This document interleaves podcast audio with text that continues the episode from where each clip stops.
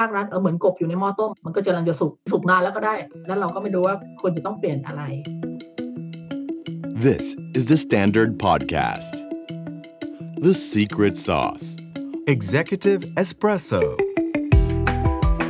สวัสดีครับ ผมเคนนักครินทร์และนี่คือ The Secret Sauce Executive Espresso สรุปความเคลื่อนไหวในโลกเศรษฐกิจธุรกิจแบบเข้มข้นเหมือนเอสเปรสโซให้ผู้บริหารอย่างคุณไม่พลาดประเด็นสำคัญ ปฏิรูปราชการทำได้จริงหรือความท้าทายอยู่ตรงไหน วันนี้อยากชวนคุยเรื่องการปฏิรูประบบราชการนะครับ หลายคนพูดคำนี้เหมือนกันเลยครับว่า ถ้าอยากจะเปลี่ยนประเทศไทยต้องเปลี่ยนระบบราชการครับ ราชการตามไม่ทันโลก ราชการตามไม่ทันประชาชน ราชการยังไม่สามารถที่จะปรับตัวเข้ากับความเปลี่ยนแปลงได้ในหลาย ๆ ระดับนะครับ สำคัญที่สุดก็คือราชการเนี่ยเป็นหน่วยงานที่คอย regulate คอยควบคุม คอยออกใบอนุญาต หรือถ้าเป็นราชการที่เกี่ยวข้องกับการวางแผนนโยบายเศรษฐกิจเนี่ยก็มีความสำคัญในการชี้นำเศรษฐกิจมาก แต่ตอนนี้หลายท่านก็คงจะเห็นตรงกับผมนะครับ อาจารย์บางคนพูดค่อนข้างแรงนะครับว่า ราชการจากแต่ก่อนเป็นผู้สร้างเป็นผู้สนับสนุนในยุคทองของเทคโนแครดเมื่อหลายสิบปีก่อน ปัจจุบันนี้อาจจะถึงขั้นเป็นอุปสรรคต่อการพัฒนา หรือเป็นตัวถ่วงในการพัฒนาก็ว่าได้ แต่วันนี้เริ่มมีการเปลี่ยนแปลงเกิดขึ้นในระบบราชการนะครับ ก็คือมีการปฏิรูปกันเกิดขึ้นอย่างจริงจัง แน่นอนหลายคนอาจจะบอกว่ามันไม่ค่อยทันใจ แต่ก็ได้เกิดการเปลี่ยนแปลงขึ้นแล้วจริง ๆ และสำคัญที่สุดก็คือในหน่วยงานราชการเนี่ยเขามีการเปลี่ยนแปลงขึ้นโดยหลายหน่วยงานแล้วก็หลายบุคคลนะครับ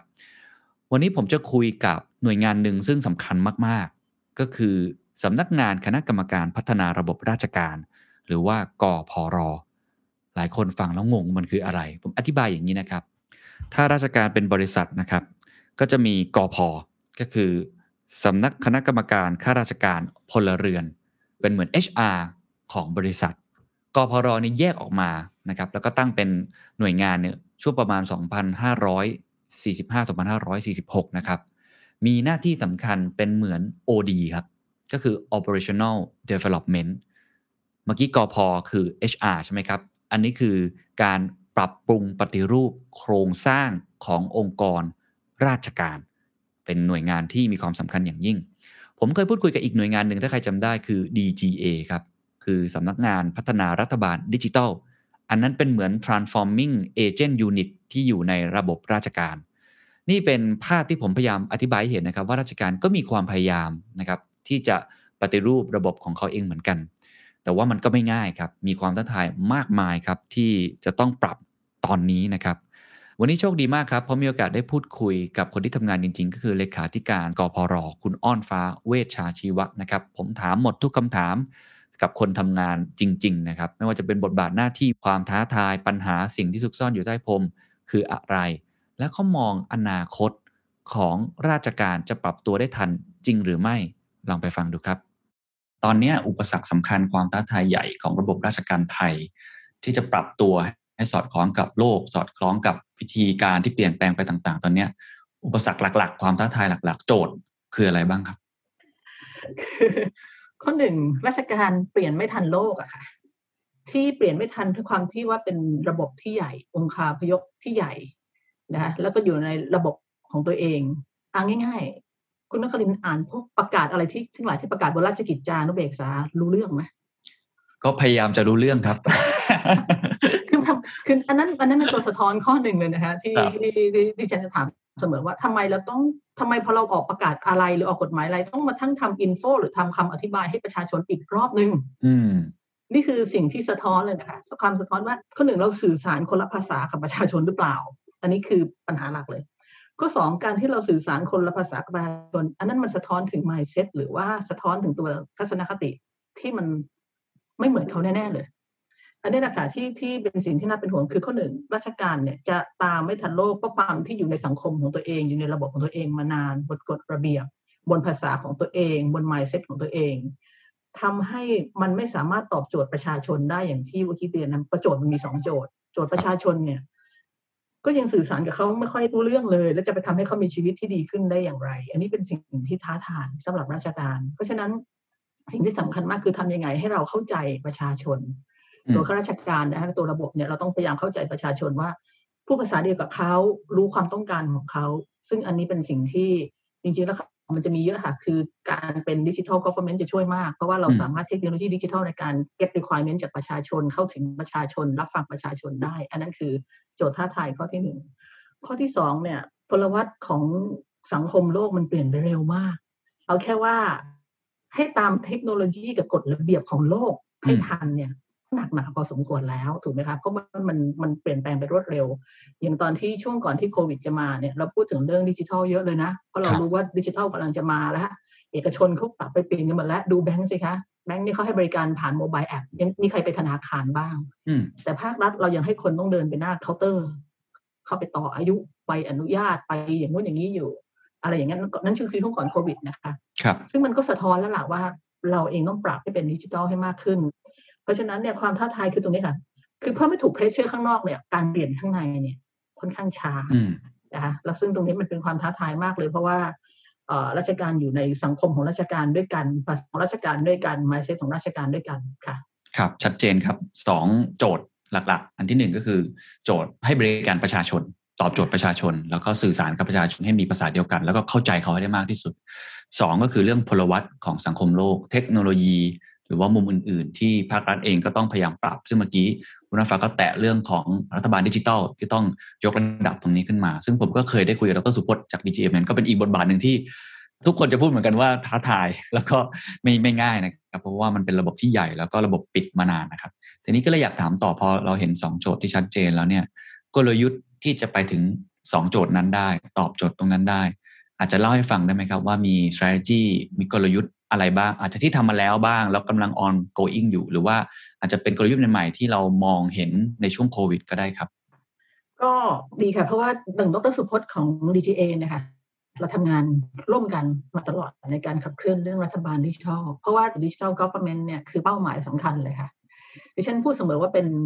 ต้องเป็นนะคะไม่ใช่ว่าเราจะเป็นหรือเราพยายามจะเป็น แต่ว่าถ้าราชการไม่เป็นเนี่ยดิฉันว่ามันพังพินาศ เราต้องเป็นให้ได้คราวนี้คำว่าต้องเป็นให้ได้เนี่ยมันเป็นเรื่องที่ต้องขอเรียนว่าหืดขึ้นคอนะคะไม่ใช่ง่าย ๆ เลยครับการเป็นดิจิทัลก o v e r n m e n t เนี่ยส่วนหนึ่งแม้ว่าส่วนหนึ่งจะสะท้อนจากการให้ให้ที่เรียกว่าบริการอิเล็กทรอนิกส์หรือว่าบริการดิจิทัล e-service digital service ก็ตามเนี่ย แต่มันยังไม่ได้เป็นดิจิทัลจริงๆหรอกค่ะ เพราะว่างานหลังบ้านของภาครัฐส่วนใหญ่ยังเป็นกระดาษเยอะครับ แต่ว่าหน้าบ้านเนี่ยอาจจะให้บริการ เพราะฉะนั้นให้ให้บริการผ่านเว็บไซต์ผ่านแอปได้ แต่มันไม่ไปถึงที่สุดที่เรียกว่าไม่ได้เป็น end to end ยังจะต้องสุดท้ายไป show up เพื่อไปรับเอกสารรับใบอนุญาตอะไรอีก อันนี้คือปัญหาสำคัญ ช่วงเออตอนก่อนโควิดมาเนี่ยนะคะ ตอนนั้นทางสำนักงานกพรเองเราก็ตั้งเป้าว่า ภาครัฐในอนาคตเนี่ยจะมีอยู่สองลักษณะด้วยกันครับอันหนึงคือต้องเป็นดิจิทัลก o v e r n m e n t อืมอันหนึงต้องเป็น open government อืมเป็นภาครัฐที่เปิด และเป็นภาครัฐที่เป็นดิจิทัลพ อโควิดมาปุ๊บเนี่ยเราก็รู้แล้วว่าประชาชนไม่สามารถที่จะมารับบริการหน้าเคาน์เตอร์ได้ ไม่สามารถล็อกครัอิบนได้ละเราจะทำยังไง แล้วก็รีบทำสำรวจ e-service ของทุกหน่วยงานเลยว่ามีอยู่เท่าไหร่ ก็มีประมาณ 325 บริการนะคะที่อยู่บนเว็บไซต์และใช้งานได้ แต่มันไม่ end to end อืมมันไม่จบเบ็ดเสร็จบางอันแค่จองคิวบางอันแค่ส่งเอกสาร บางอันจ่ายเงินยังไม่ได้ บางอันจ่ายเงินได้ แต่ต้องไปรับเอกสารตอนจบอะไรอย่างเงี้ยนะคะ เพราะฉะนั้นเนี่ยในปี 63เนี่ยเราก็เร่งมากเลยที่จะให้หน่วยงานเนี่ยยกระดับไอ้ e-service ของตัวเองขึ้นมาให้ได้ โดยเราก็จะบอกว่าคุณต้องยกระดับขึ้นมาจากถ้าคุณเคยยื่นเอกสาร แต่คุณต้องให้ลองดูซิว่าคุณจะให้รับจ่ายเงินได้ไหมทำ e-payment ได้ไหมอะไรประมาณเนี้ยนะคะ ซึ่งหน่วยงานก็เร่งพัฒนาเยอะ แต่เราก็จะมาเจอว่าโอ้มีความท้าทายมากเลย เรื่องแรกคือ ข้อมูลอย่างที่บอกข้อมูลหลังบ้านยังเป็นกระดาษ ข้อมูลหลังบ้านยังเป็น text file ดีขึ้นมาหน่อยเป็น Excel แต่มันก็ยังไม่ใช่ format ของ Data ที่สามารถเชื่อมโยงแลกเปลี่ยนข้อมูลได้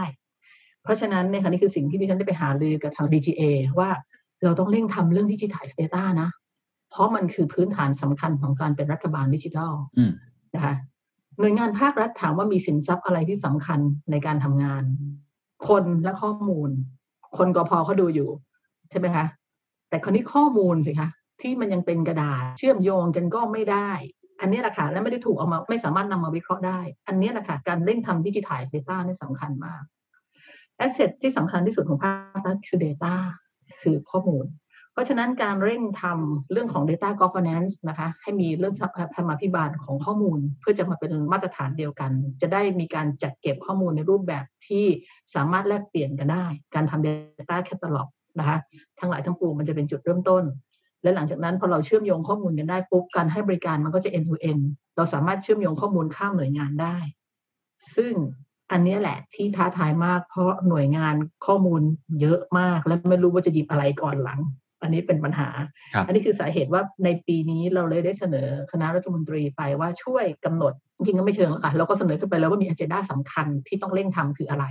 แล้วอ g e n d a พวกนี้มันต้องเร่งทำข้อมูลอะไรบ้าง ซึ่งคณะมนตรีก็เพิ่งจะอนุมัติลงมานะคะก็จะมีอยู่หลายเรื่องโดยเฉพาะอย่างเรื่องง่ายๆเรื่องดิจิทัลไอดีซึ่งเป็นพื้นฐานสำคัญของของกรมการปกครอง อันนี้เราต้องเร่งทำเพราะมันจะเป็นพื้นฐานที่ให้ประชาชนเข้ามาใช้บริการภาครัฐได้ด้วยหนึ่งหนึ่ง ID ทุกทุกบริการไม่ใช่ ต้องจำใช่ไหมคุณนครินทร์ต้องจำว่านี้ ติดต่อกรมการปกครองใช้ ID นี้อีกกรมหนึ่งใช้อีก ID หนึ่งอย่างนี้มันก็ไม่ไหวนะคะอันนี้ก็เป็นพื้นฐานตัวหนึ่ง อีกตัวหนึ่งที่เป็นความท้าทายมากจริง ๆ คือเรื่องการทำ digitalize คือ digital government มันมีสองมิติ มิติแรกคือ digital data มิติที่สองคือดิจิทัลไลซ์ process ถ้าเปรียบเทียบง่ายเหมือนเราไม่ใช่เอาเครื่องคอมพิวเตอร์มาเป็นเครื่องพิมพ์ดีดแต่มันต้องมาปรับลดกระบวนงานขั้นตอนอะไรต่างๆ ได้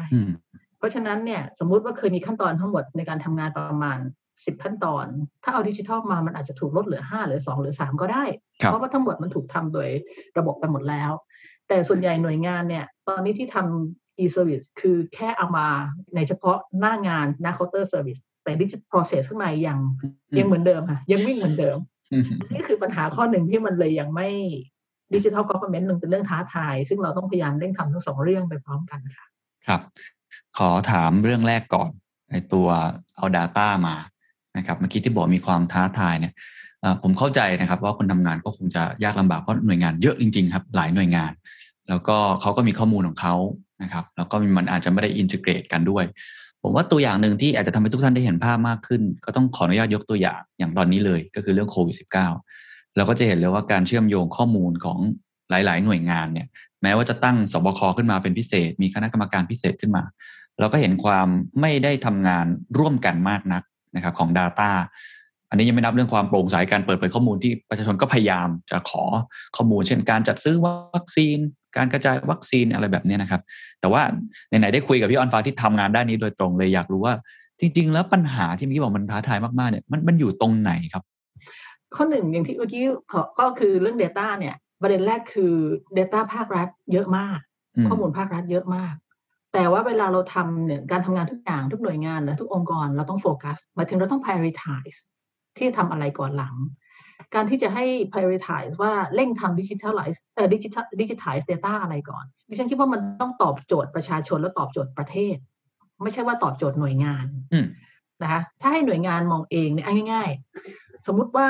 อย่างเรื่องของการขอใบอนุญาตเนี่ยนะคะสมมติคุณนักเรียนจะขอใบอนุญาตเปิดร้านอาหารหนึ่งร้านเนี่ย มันมีสักยี่สิบใบถูกครับ มีสักสิบสิบกดสิบห้าหน่วยเซสักว่าสิบห้าหน่วยยี่สิบใบอะไรประมาณเนี้ยนะคะ แล้วถ้าเกิดให้แต่ละหน่วยงานไปคิดว่าจะดิจิทัลไอ้ข้อมูลไหนก่อน มันอาจจะไม่ได้ตอบโจทย์การเปิดร้านอาหาร ถูกถูกเพราะฉะนั้นเนี่ยสิ่งที่ดิฉันคิดคือตัวภาครัฐหมายถึงฝ่ายนโยบายต้องกำหนดเลยว่าคุณจะเล่นอะไรก่อนอ่าแล้วจะได้เราจะได้เล่นดิจิทัลถูกนะคะแล้วต้องเป็นอ g e n d a ที่มัน cross คือมันมันช่วยกันง่ายๆทุกคิดว่าหลังโควิดเนี่ย กิจการไหนที่ต้องเร่งให้เขาสามารถฟื้นได้เร็วแล้วเราก็จะได้ไปดูเรื่องกระบวนการใบอนุญาตของกิจการนั้น แล้วก็เร่งทำ process อันของของ reprocess กระบวนการนั้นดิจิทัลเซต้าของที่มันเกี่ยวข้องในกระบวนการนั้นไปก่อน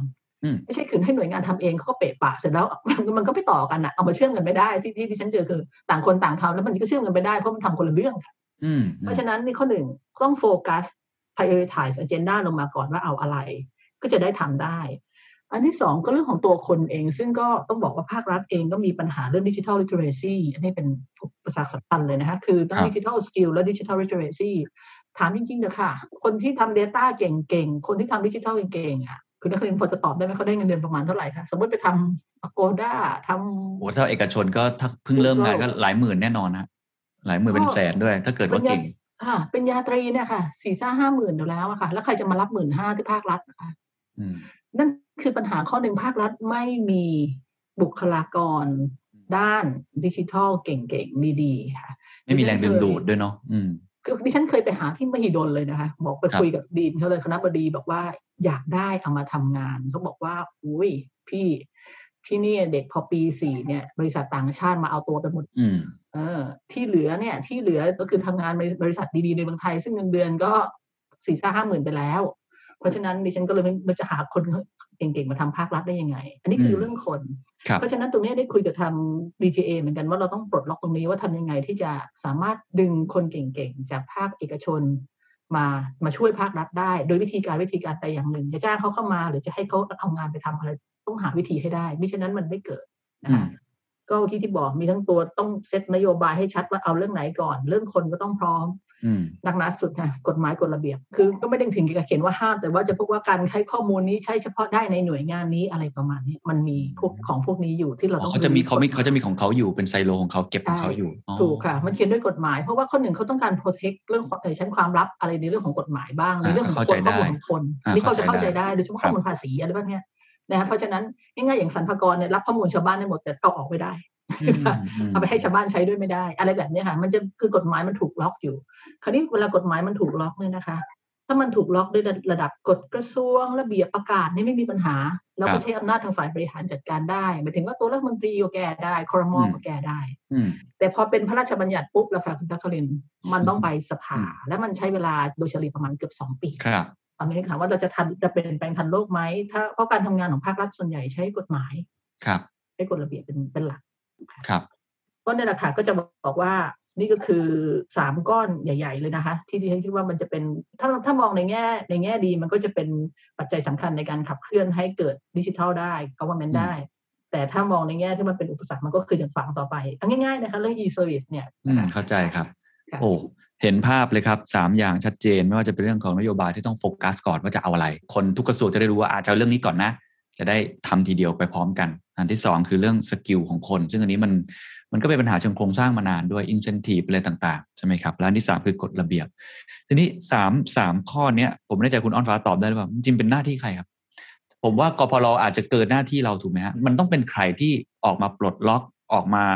ช่วยทำให้ปมที่มันมัดอยู่มานานแบบเนี้ยมันค่อยๆคลี่คลายไปอะครับ เดี๋ยวไล่ทีละเรื่องอะนะคะครับอย่างเรื่องแรกเรื่องนโยบายเนี่ย เราโชคดีเรามีคณะกรรมการพัฒนารัฐบาลดิจิทัลอะนะคะ ที่เขาจะดูแลเรื่องการขับเคลื่อนดิจิทัลก o ฟ e r n เมนต์ดิฉันก็ได้เอาประเด็นเนี้ยฝากเสนอเข้าไปว่าเรื่องดิจิทัลเดต้าเนี่ยต้องมีการเซต priority ซึ่งกรรมการก็เลยบอกว่าให้คุยกันหน่วยงาน ก็คือให้ทางสำนักงานกพรร่วมกับทาง DGA อืมนะคะแล้วก็ DES นะคะกระทรวง DE อะนะคะครับแล้วก็ห น่วยงานที่เกี่ยวข้องเนี่ยช่วยกันเซตอ่าเรื่องของ Data ที่ต้องเร่งดิจิทัลนะคะครับเพราะฉะนั้นนี่คือ part ที่หนึ่ง part ที่สองเรื่องคนเนี่ยต้องทางสำนักงานกพค่ะดิฉันก็คุยกับท่านเลขากพอยู่เป็นประจำเลยเรื่องนี้รวมท่านรองเลขาที่ดูแลเรื่องพวกนี้ด้วย เห็นตรงกันว่าเป็นเรื่องสำคัญนะคะแล้วก็พยายามที่จะมองว่าจะทำยังไงในการแก้ปัญหา ตอนนี้ที่ทางกพทำคือก็น่ารักมาก คือใช้วิธีเหมือนกับไปช้อนซื้ออะค่ะ คือเด็กที่เรียนด้าน Data Analytics อยู่ในมหาวิทยาลัย ไปช้อนออกมาเลย ช้อนมันคือให้ทุนอืมให้ทุนปุ๊บแล้วก็ให้ทุนเด็กเลย แล้วก็เอาจับมาทำงานกับภาครัฐอืมรีบไปล็อกตั้งแต่สมัยเรียนหนังสือก่อนยังยังยังไม่อาจจะไม่เห็นโลกมากนักเดี๋ยวไม่งั้นอย่างนี้ไปทำงานที่อื่นหมดเลยประมาณเนี้ยนะคะเขาก็ไปเอามา อันนี้ก็ได้ก็อันนี้ก็เป็นวิธีการที่หนึ่งที่ทางสำนักงานกพทำอีกอันหนึ่งที่ทางสำนักงานกพกำลังทำอยู่ ก็คือกำลังเรื่องของการจ้างงานที่เรียกว่าระบบเปิด คือสามารถเอาคนภาคเอกชนอืมเข้ามาสู่ภาครัฐได้ในสาขาที่สำคัญและให้ค่าจ้างที่สูงกว่าอะไรประมาณอย่างนี้ยค่ะเขากำลังกำลัง explore ระบบนี้อยู่เป็นแซนด์บ็อกเรื่องกฎหมายค่ะ เรื่องกฎหมายนี่ก็ต้องบอกว่าโชคดีเหมือนกัน โชคดีที่ท่านเลขาธิการกฤษฎีกาเนี่ยค่ะท่านเคยเป็นเลขาธิการกพรมาก่อนอ๋อเข้าเพใจราะฉะเลยนั้นเนี่ยท่านเคยมาอยู่กพรอยู่พักหนึ่งท่านก็เห็นภาพดี แล้วเราก็คุยกันบ่อยมากในการแก้ไขกฎหมายต่างๆ ซึ่งท่านท่านเป็นคนที่มีวิสัยทัศน์มากอะท่านออกกฎหมายหลายฉบับ แล้วก็ไปที่ที่เป็นประโยชน์มาก แล้วรวมทั้งท่านช่วยแก้ท่านส่งทีมในการทำงานสำนักงานกพรกับกฤษฎีกานี่ใกล้ชิดมากค่ะคือเจ้าหน้าที่เราคุยกันบ่อยมาก แล้วก็ทำงานช่วยกันแก้กฎหมายอะไรทั้งหลายกันนะคะเพราะฉะนั้นถามว่าเอ่อแนวโน้มตรงเนี้ยไปได้ดีนะคะ แต่ถามว่าจะทันความต้องการประชาชนไหมอันนี้เป็นสิ่งที่ดิฉันเป็นห่วงมากกว่าอ่าครับครับโอเค แต่อย่างน้อยเราก็เห็นนะว่าทั้งสามปัญหานี้มันมีโปรเซสของมันอยู่ แต่จะทันใจไม่ทันใจก็ต้องถามคุณผู้ฟังนะครับ แล้วก็ถามจริงๆ ก็ต้องบอกเหมือนกับไวรัสมันไม่รอเรา จริง ๆ การเคลื่อนไหวของโลกมันก็ไม่รอเรา แต่ว่าอย่างน้อยผมว่าเราก็ได้เข้าใจว่าหน่วยงานรัฐรัฐหรือราชการเองก็พยายามทำหน้าที่ตรงนี้อยู่นะครับ อีกประเด็นหนึ่งเมื่อกี้ที่เมื่อกี้คุณน้องฟ้าติดไปนิดหนึ่งครับคือเรื่องของ process นะครับซึ่งอันนี้ผมเห็นด้วยว่ายากกว่าอันเมื่อกี้อีก คือมันเป็นเรื่อง process ที่ทำมาอย่างยาวนานนะครับ มันไม่ใช่แค่ระบบหน้าบ้านที่เราเห็นว่าอ่ามีมีเซอร์วิส e เซอร์วิสแล้ว แต่มันคือการทำให้มัน lean เพิ่ม productivity แล้วยากสุดคือมันต้องตัดบางขั้นตอนที่อาจจะทำมาห้าสิบปีอะไรแบบนี้ครับ ตรงนี้มันกระบวนการมันมันไปถึงไหนมันเป็นยังไงครับ แล้วก็ความท้าทายอยู่ตรงไหนอันนี้น่าจะเป็นเรื่องท้าทายที่สุดแล้วค่ะเพราะว่าเวลาเขาทำตาม process เนี่ยมันเป็นถูกฝังลึกอยู่ในเหมือนชิปอยู่ในหัวเขานะคือมันเป็นวัฒนธรรมเป็นอะไรไปแล้วหลาย ๆ เรื่องเป็นลักษณะ ก็อันเนี้ยเป็น สิ่งที่ต้องต้องเร่งทำไปควบคู่กับการทำ digital government เลยไม่งั้น digital government ไม่มีประโยชน์เลย จริงครับ มันจะเป็นการลงทุนที่ที่สูญเปล่ามากๆ เพราะฉะนั้นเนี่ยค่ะสิ่งที่สำคัญตรงนี้คือการที่ทำยังไงต้องให้มีการคิดกระบวนการใหม่ อย่างที่อย่างยกตัวอย่างนะคะเรื่องร้านอาหารใช่ไหมคะที่บอกว่าถ้าคุณนครินทร์จะเปิดร้านอาหารเจอใบอนุญาตก็จะไปกี่ใบ เปิดร้านสปานวดสปาโดนก็ไปอีกกี่ใบอะไรพวกนี้แล้วที่มันไม่ใช่กี่ใบแค่นั้นนะมันต้องไปติดต่อแต่ละหน่วยงานต่างที่ต่างถิ่นกันอีก เพราะฉะนั้นสิ่งที่เราทำเนี่ย ทางสำนักงานกพรเนี่ยได้ทำเขาเรียกว่า business portal อันนี้ทำมาพักหนึ่งแล้วเนี่ยนะคะ ก็คือเป็น portal กลางที่เอาการอนุมัติอนุญาตของแต่ละหน่วยงานเข้ามาวางอยู่บนนี้หมายความว่าถ้าคุณนครินทร์จะเปิดร้านอาหารเนี่ยเข้ามาที่นี่ที่เดียวเลย แล้วก็ยื่นเอกสารบนที่นี่ก็ single form เลยแทนที่ต้องไปนั่งยื่น 15 หน่วยกรอกในฟอร์มก็15 ครั้งก็มายื่นบนระบบเนี่ยไปเลย แล้วระบบมันก็จะส่งต่อ ส่งต่อให้แล้วก็เราสามารถ tracking ได้ว่าตอนนี้ขั้นตอนอยู่อะไรยังไง แต่ระบบเนี่ยแม้จะทำมาประมาณสามสี่ปีแล้วก็ตามเนี่ย ก็ติดปัญหาเรื่องข้อมูลหลังบ้านไงคะว่ามันเป็นกระดาษเพราะฉะนั้นเนี่ยมันเลยไม่สามารถลิงก์ได้ end to end process อ่าเพราะคือตอนนี้เราก็พยายามไปไล่พอพอเราเอาหน่วยงานมาเรียงง่ายๆว่าถ้าเปิดร้านอาหารมีกี่หน่วย แล้วก็เรียงไปว่าต้องมีกี่ใบอะไรยังไง แล้วเราก็จะเจอว่าอุ้ยตรงนี้ยังเป็นกระดาษ ตรงนี้ยังไม่ได้เชื่อมข้อมูลด้วยกัน ตรงนี้แหนเขามาดั้งแก้ของพวกนี้อยู่คือที่จะต้องทำเพราะฉะนั้นอันนี้ก็เป็นการแต่ขณะเดียวกันเราก็รี process ไปด้วยเราก็ดูว่าไอ้ process ที่ไม่จำเป็นคืออะไรยังไง อันนี้ก็จะเป็นแบบหนึ่งที่เราทำได้ แต่อันเนี้ยมันเป็นสิ่งที่ตอนนี้สำนักงานกพรทำบนเรื่องของการอนุมัติอนุญาต บนบน process กฎหมายเดิมต้องเข้าใจอย่างนี้นะมันคือกฎหมายมันกำหนดให้ทำอย่างนี้ เข้าใจครับ แต่อย่าลืมว่าถ้าเราไปดูกฎหมายจริงๆว่าวันนี้มันอาจจะไม่ต้องใช้ตามที่เขียนตามกฎหมายแล้ว บางคนบางคนจะเลิกอันนี้ได้แล้วอะไรเงี้ยมันก็แต่กฎหมายมันล็อกไว้อยู่ไงคะคุณนครินทร์เข้าใจมันก็เลยมันก็เลยเดินหน้าไปไม่ได้ คราวนี้ตอนนี้ที่ที่พี่ทดลองอยู่ว่าตอนนี้ที่ทำกับทางคุยกับทางสภาหอการค้า และสภาอุตสาหกรรมนะฮะกพรเราคุยกับเขาอยู่บอกว่า นี่เรามาลองทำที่เรียกว่า super license กันดีไหม super license เหรอsuper license นะฮะคืออะบอกมาเลย การขออนุมัติอนุญาต license ไหนที่คิดว่าเป็นความสำคัญกับ ทาง SME ในขณะนี้ก็ดีหรือผู้ประกอบการขณะนี้ว่ามา แล้วเดี๋ยวจะลองปลดล็อกให้เลยว่า สมมตินะคะเพราะว่าเอาง่ายๆ อย่างคุณนครินทร์เปิดร้านอาหารเนี่ยต้องมีใบอนุญาตโอ้สารพัดเรื่องของมีทั้งกระทรวงสาธารณสุขต้องมาดูความสะองสะอาดอะไรทั้งหลายทั้งปวงกทมอะไรฟ้าทั้งหมดเนี่ยบางอันเนี่ยดิฉันมองว่ามันไม่ต้องให้ขอครบทุกอัน แต่คุณเปิดไปก่อนแล้วมานั่งออดิตทีหลังได้ไหม บางเรื่องมันไม่คอขาดบาดตายอะแต่ถ้าคุณเปิดปั๊มน้ำมันนั่นน่ะใช่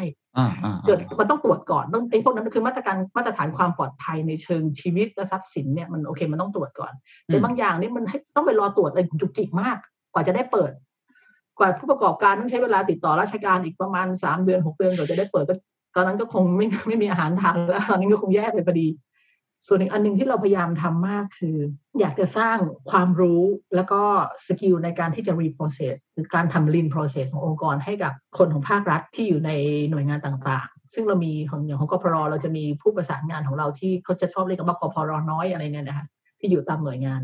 เราก็อยากในตอนนี้พยายามจะสอนเขาเรื่องของการทำ regulatory guillotine มานั่งเพียร์ process ใหม่ว่าจะต้องยกเลิกกฎหมายกฎระเบียบอะไร อันนี้ก็กำลังจะเริ่มอยู่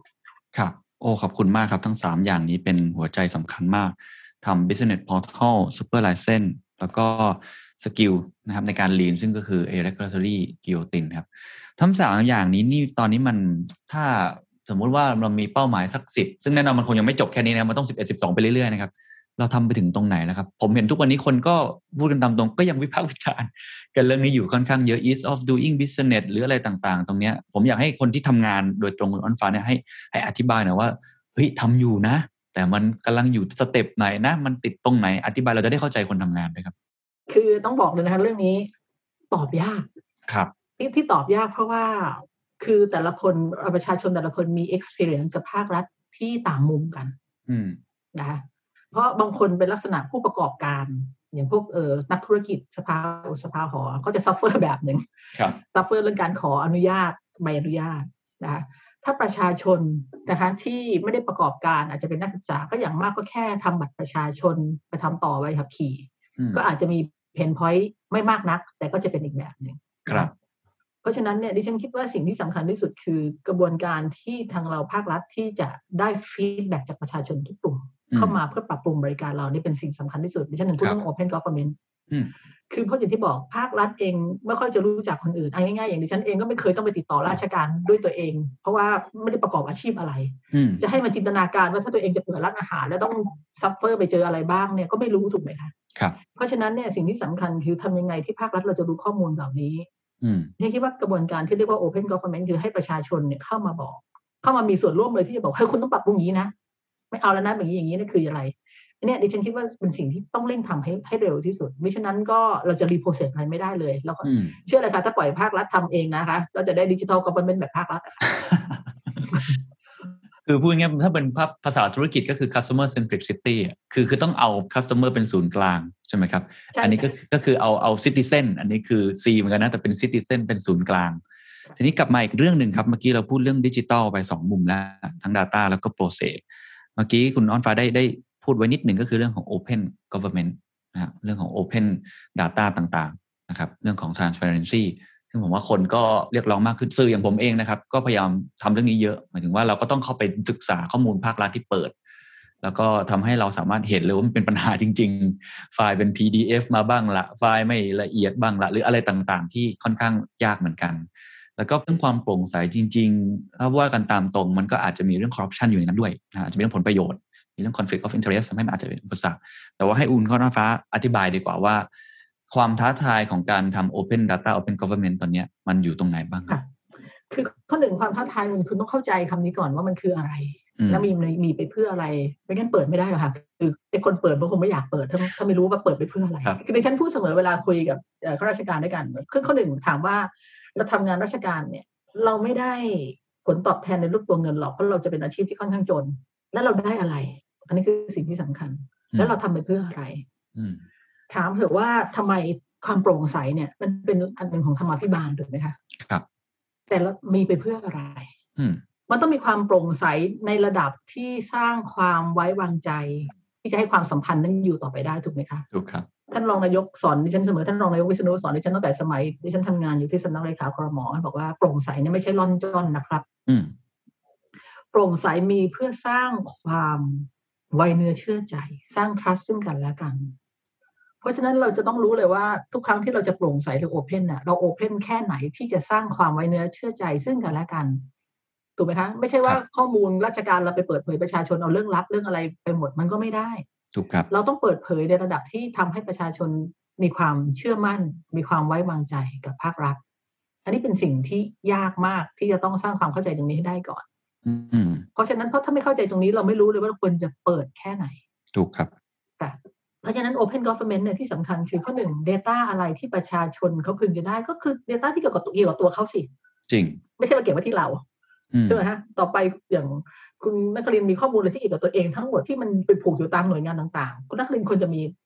สามารถดูได้ อืมใช่ไหมคะว่ามันเป็นยังไงอะไรยังไง เพราะฉะนั้นอันนี้ดิฉันคิดว่าคือข้อหนึ่งผู้นี้ครับต้องเปิดเผย ข้อสอง Data ที่ทำให้เขาสามารถได้รับบริการที่ดีที่สะดวกที่ไวอืมอันนี้สำคัญต้องเปิดเผยให้เขารู้ เช่น กระบวนการในการรับบริการเรื่องนี้ใช้เวลานานแค่ไหน มีผ่านจุดอะไรบ้าง คุณจะได้เสร็จภายในเมื่อไหร่ สามารถ tracking ได้ ทั้งหมดนี่มันคือสิ่งที่ต้องเปิดเผย ข้อสามข้อมูลที่จะช่วยให้เขาประกอบอาชีพทำมาหากินได้อืมเช่นการอนุมัติอนุญาตถ้าเขาอยากจะเปิดขายของออนไลน์ เขาต้องขอใบอนุญาตที่ไหนใช้เวลาแค่ไหนอย่างไร ต้องยื่นเอกสารแค่ไหนอย่างไร แล้วก็จะต้องมีการตรวจสอบเรื่องอะไรยังไง คือของพวกนี้ต้องบอกให้หมด ดิครัฉันบคิดว่าของพวกนี้คือสิ่งที่สำคัญอืมจะดีไปกว่านนั้นช่วยบอกข้อมูลที่ทำให้เขาประกอบอาชีพได้อย่างประสบความสำเร็จดีไหมคืออันนี้คือสิ่งที่ฉันกำลังคิดเรื่องแล้วมัน portal คือถ้าลิงก์กับเรื่องสินเชื่อธนาคารได้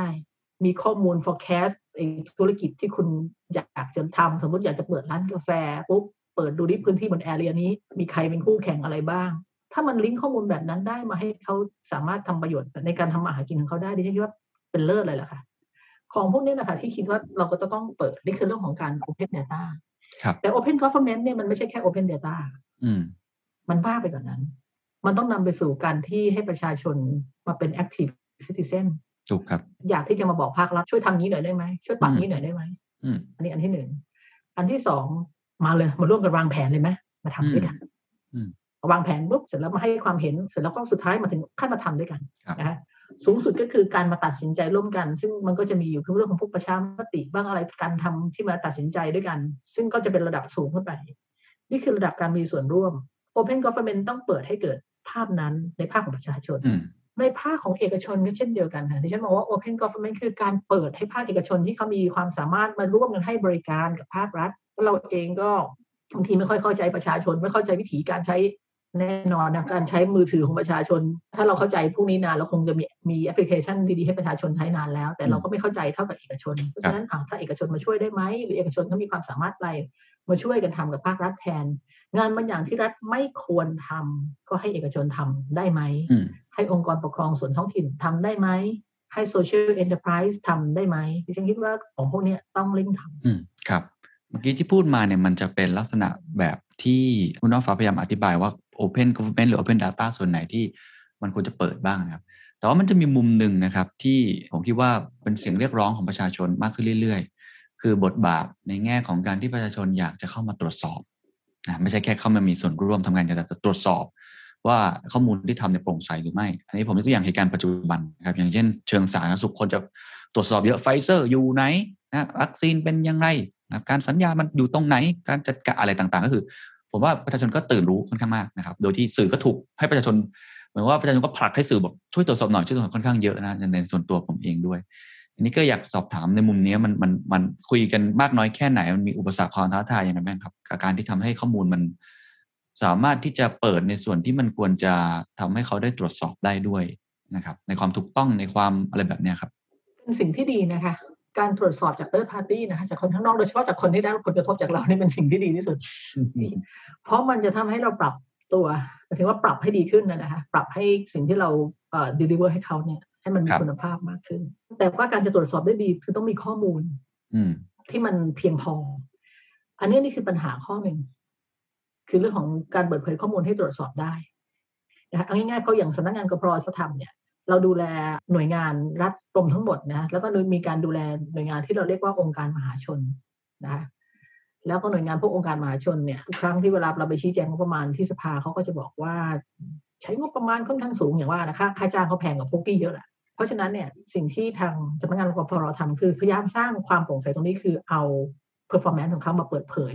บนเว็บไซต์กพรซึ่งตอนนี้ก็ให้ทำอยู่ ว่าต้องเปิดเผยในกี่มุมมองกี่ลักษณะบ้าง แล้วเดี๋ยวพอประชาชนเข้ามาดูเนี่ย มันจะเกิดสิ่งที่เขาจะเรียกว่าเป็น public pressure เองที่จะต้องหน่วยงานจะต้องปรับปรุงตัวเองขึ้นมา ซึ่งตรงนี้มันเป็นข้อมูลจริงๆที่เขาก็เปิดเผยอยู่แล้ว มันอยู่ในรายงานประจำปีของเขา แต่ว่ามันไม่มีใครมา access ดูใช่ไหมคะเราก็จะมารวมอยู่ที่เดียวกัน แล้วก็บนมาตรฐานเดียวกันแล้วเทียบให้ดูว่าเป็นอะไรเป็นยังไงตรงนี้มันก็จะช่วยให้การทำงานของของหน่วยงานภาครัฐได้ปรับปรุงขึ้นมานะคะเพราะฉะนั้นเนี่ยการนำข้อมูล performance ของแต่ละหน่วยมาเปิดเผย เป็นสิ่งที่มันจะเป็นประโยชน์มากนะแต่คราวนี้อีกทางหนึ่งเนี่ย ก็คือภาครัฐเองเนี่ยก็ต้องชี้แจงประเด็นต่างๆ ที่เป็นปัญหาอุปสรรคที่ทำไมถึงทำไม่ได้ หรือว่าทำไมต้องทำด้วยวิธีการนี้อืมต้องบอกว่าช่วงที่ผ่านมาก็มองว่าการสื่อสารเนี่ยอาจจะมีประเด็นอยู่บ้าง คือมันเหมือนกับถ้าเท่าที่มองเหมือนกับการสื่อสารบางอย่างมันอาจจะไม่เพียงพอครับที่ทำให้ประชาชนเข้าใจครับแล้วก็ทำให้เกิดกระแสตื่นอะไรไปในสังคมอยู่พักหนึ่งกว่าจะเคลียร์ได้ใช่ครับก็สงสารประชาชนนะไปทำให้ก็ตื่นทำไมคือ คือไอ้ตรงเนี้ยนะคะที่คิดว่ามันอาจจะต้องการสื่อสาร โดยเฉพาะในภาวะวิกฤตนะการสื่อสารได้สำคัญมากครับ เลยอยากชวนคุยช่วงท้ายๆเรื่องการสื่อสารเนี่ยนะครับว่า ผมไม่แน่ใจว่ามันเป็นหน้าที่ของหน่วยงานอะไรนะครับ คือผมเคยคุยกับทั้งอาจารย์สนออุณากูลนะครับ แล้วก็อาจารย์หลาย ๆ คนที่ที่ทำเป็นเทคโนแครดที่ทำมาอยู่ในช่วงนั้นน่ะเขาบอกว่าช่วงนั้นเนี่ยมีถึงขั้นว่ามีตัวละครที่เป็นคนคอยประสานงาน ระหว่างหน่วยงานคือเป็นตัวกลางคีย์เม k เกอร์อะไรต่าง ๆ ด้วย ผมว่านี่คือปัญหาใหญ่สำคัญ โดยเฉพาะเมื่อเราเห็นปัญหาเรื่องสาธารณสุข ผมยกตัวอย่างนี้แบบว่ามันเห็นภาพค่อนข้างชัดนะครับว่าการประสานงานระหว่างหน่วยงานของภาครัฐ หรือกับทางกทม หน่วยงานภูมิภาค หรือท้องถิ่นเองเนี่ย มันไม่ค่อยเป็นเอกภาพนะครับ โดยเฉพาะถ้าเกิดเรามองขึ้นไปข้างบนสุดเลยคือผู้กำหนดนโยบาย ฝั่งรัฐมนตรีเอง หรือฝั่งคอรมอเองก็ ไม่ค่อยเป็นเอกภาพ อันนี้คือไม่ต้องดูข้างในอะไรลึกเลย เอาแค่การสื่อสารมาเราจะเห็นแล้วมันกลับไปกลับมาค่อนข้างเยอะ อันนี้ก็ต้องยอมรับนะครับเลยอยากให้กพรช่วยอธิบายนิดนึงว่าอีความยากของการสื่อสารระหว่างหน่วยงานตอนนี้มันมันอยู่ตรงไหนเท่าที่เราเคยทำเนี่ยแล้วก็มันมันมีหนทางในการแก้ไขไหมครับ ทางราชการเขาพอที่จะเห็นใช่ไหมครับว่า นี่คือปัญหาใหญ่ปัญหาหนึ่งมากๆเลยครับ การสื่อสารภายในกันเองใช่ค่ะ เป็นปัญหาที่สำคัญมากและต้องขอเรียนว่าจริงๆท่านนายกท่านเห็นเรื่องนี้ตั้งนานแล้ว เพราะว่าคือเมื่อก่อนนู้นเนี่ยพี่ทำงานอยู่สำนักเลขาธิการคณะมนตรีเนี่ยเป็นคนจดบันทึกอยู่ในห้องประชุมครมเนี่ยท่านนายกพูดเสมอเลยว่า ต้องเร่งสื่อสารสร้างการรับรู้ให้ประชาชน แล้วก็สื่อสารสร้างการรับรู้ให้กับข้าราชการในระดับปฏิบัติให้เข้าใจนโยบายให้ได้ อันนั้นก็คือคือสิ่งสำคัญเลยค่ะ ก็เลยมีการตั้งเรื่องที่ว่าเรียกว่าโคศกประจำหน่วยงานอ๋อก็มีนะฮะทุกหน่วยงานจะมีโคศกครับคือเพื่อจะมาทำหน้าที่ของพวกนี้ แล้วก็ตัวรัฐบาลเองก็มีกลไกที่คอยให้พวกโฆษกทั้งหลายเนี่ยก็จะอยู่ในไลน์กลุ่มเขาได้แหละค่ะที่จะรู้ว่าตอนนี้มีเป็นเด่นอิชูอะไรที่เราต้องอืมต้องเร่งสื่อสารให้กับประชาชน คราวนี้มันก็ประเด็นมันอยู่ที่ว่าถ้าถามว่าในสถานการณ์โควิดเนี่ยพี่เชื่อว่าทุกทุกประเทศหรอกค่ะก็จะเจอปัญหาในลักษณะเดียวกัน เพราะว่าเวลามันเป็นวิกฤตเนี่ยความไม่แน่นอนมันสูงมาครักบการตัดสินใจอะไรหลาย ๆ อย่างหรือการสื่อสารออกมาให้ให้ชัดเจนเนี่ยตัวเนี้ยมันจะมันก็จะถูกดึงไปเนี่ยเพราะฉะนั้นก็ในส่วนหนึ่งเนี่ยก็เข้าใจว่าเป็นเรื่องของวิกฤต แต่อีกส่วนหนึ่งเนี่ยก็ต้องก็ก็มั่นใจเลยว่าเป็นเรื่องของการทำงานภาครัฐที่เป็นไซโลที่มันไม่ค่อยประสานงานกัน แล้วพอไม่ประสานงานกัน แล้วก็เลยทำให้การสื่อสารเนี่ยไปคนละทิศคนละทาง หรือการปฏิบัติไปคนละทิศคนละทาง อันเนี้ยใช่เลยค่ะ คือการบูรณาที่พูดมาเสมอเลยว่าภาครัฐมีปัญหาเรื่องไซโล ไม่บูรณาการการทำงานกันอืมเพราะฉะนั้นเนี่ยตรงนี้เป็นสิ่งที่ที่สำคัญมากคือการสื่อสารระหว่างภาครัฐด้วยกันเองด้วย ครับครับ โอ้ขอบคุณมากครับ วันนี้คุณนอนฟ้าก็เหมือนกับพูดในสิ่งที่เป็นความจริงนะครับ แล้วก็ออกมาเหมือนสื่อสารในสิ่งที่มันเป็นปัญหาจริง ๆ ให้เราได้เห็น มันจะได้เกิดการแก้ปัญหากันเกิดขึ้นนะครับ วันนี้ขอบคุณมากนะครับ ค่ะขอบคุณมากนะคะขอบคุณครับสวัสดีค่ะ